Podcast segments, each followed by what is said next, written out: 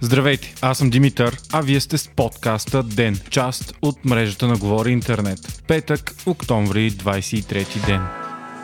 Ден е единственият всекидневен новинарски подкаст в България. Всеки работен ден се стараем да ви разкажем най-важното от деня по възможно най-обективния избит начин. Ден съществува от една година и има над 1100 абонати само в Spotify и десетки хиляди слушания на месец. С други думи, Ден е един от най-слушаните подкасти в страната.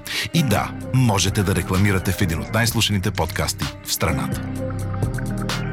Ако искате вашия продукт или услуга да присъства в канал с над 90% ангажираност на аудиторията, пишете на info.atgovori-internet.com.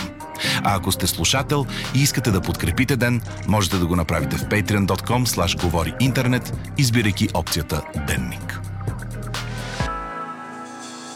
1595 нови случая на коронавирус са открити в България през последните 24 часа на база 9038 теста или 17,6% положителни проби. Починалите са 16 души, а населените в болница продължават да растат и стигат до почти 1800, от които 112 в интензивните отделения. Днес държавният здравен инспектор Ангел Кунчев от Националния оперативен штаб обяви в интервю пред Нова, че следващата мярка, която трябва да бъде взета според него е затваряне на заведенията, стадионите и забрана за семейни събирания. Той подчерта, че това е лично негово мнение и за него трябва да бъдат убедени взимащите решения премьер и министър на здравопазването. Според Ангел Кунчев, затварянето на градовете е много крайна мярка без особен ефект. Той каза, че ако хората не продължавали да спазват мерките, заразените може да стигнат до 5-6 хиляди дневно. Междувременно, експерти от цялата страна, сред които директори на болници, представители на Министерството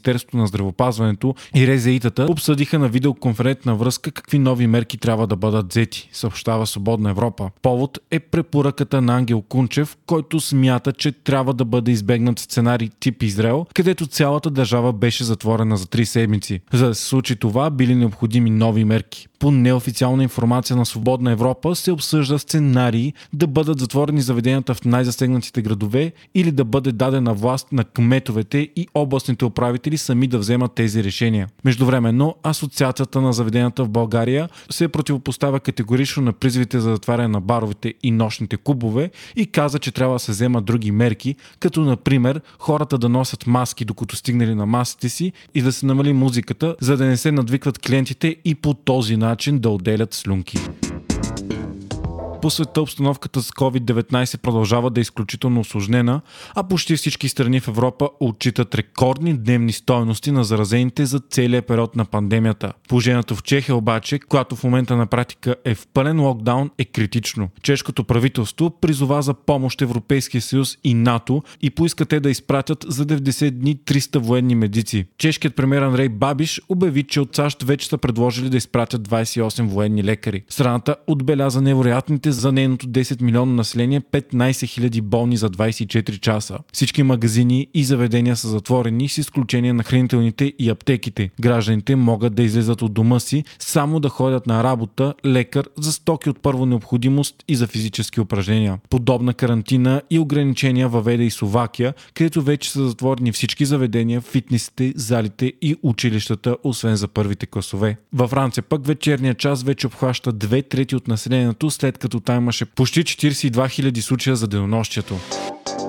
Консервативното религиозно правителство на Полша взе решение за категорична забрана на абортите в цялата страна. Това въжи дори когато плодът е увреден. Така, абортите в страната стават почти невъзможни, като изключение се прави единствено при кръвосмешение, изнасилване и непосредствена заплаха за живота и здравето на жената. Решението беше посрещнато с огромно недоволство сред гражданите на Полша и последвали големи протести. Според социологически проучвания, 80% от поляците не са искали този закон да бъде прият. Предишният закон от 1993, който позволява абортите при тежки увреждания на плода беше променен вчера от националистическата партия Право и справедливост. В силно католическата страна законодателството в тази сфера е едно от най-консервативните в цяла Европа. След обявяването на решението, стотици хора излязоха на протести във Варшава, но полицията ги разпръсна с лютив спрей. През 2019 година 98% от законните аборти в Полша са извършени именно заради тежко увреждане на плода. От тук насетне това ще е невъзможно. Още от деня. С нощи се проведе вторият и последен дебат между кандидатите за президент на САЩ Доналд Тръмп и Джо Байден. За разлика от първия, който бе определен като фиаско, този път микрофоните на двамата кандидати можеха да бъдат заглушавани, което доведе до по-цивилизовано провеждане на дебата, макар двамата да не спряха да се нападат. Кандидатите се противопоставят драстично по почти всички големи теми. Тръмп заяви тезата си, че е време САЩ да се отвори напълно, въпреки COVID-19 пандемията, а Байден не изключва да въведе нови мерки. Тръмп повтори тезата си, че Джо Байден се е възползвал от съмнителните бизнес делки на сина си, докато самият Байден нападна сегашният президент, че не е декларирал данъците си и че е расист. Към момента почти всички социологически проучвания дават много голяма предина на Джо Байден за спечелване на изборите по следващата седмица. Все още обаче някои ключови щати са на кантар и победата на Тръмп, макар и привидно малко вероятна, не е невъзможна.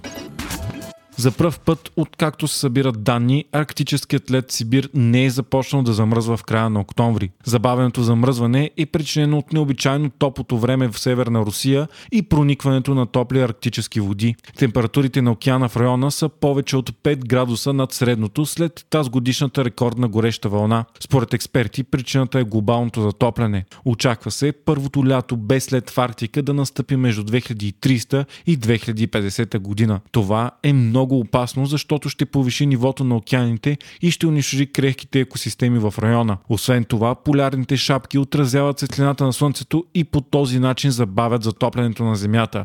Без тях се очаква глобалното затопляне да се ускори значително.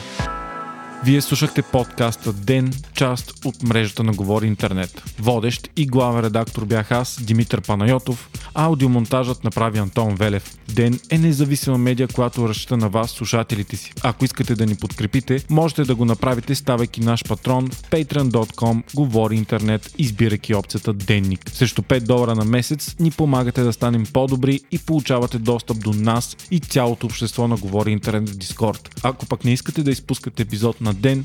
Не забравяйте да се абонирате в Spotify, Apple iTunes или другите подкаст приложения, които използвате.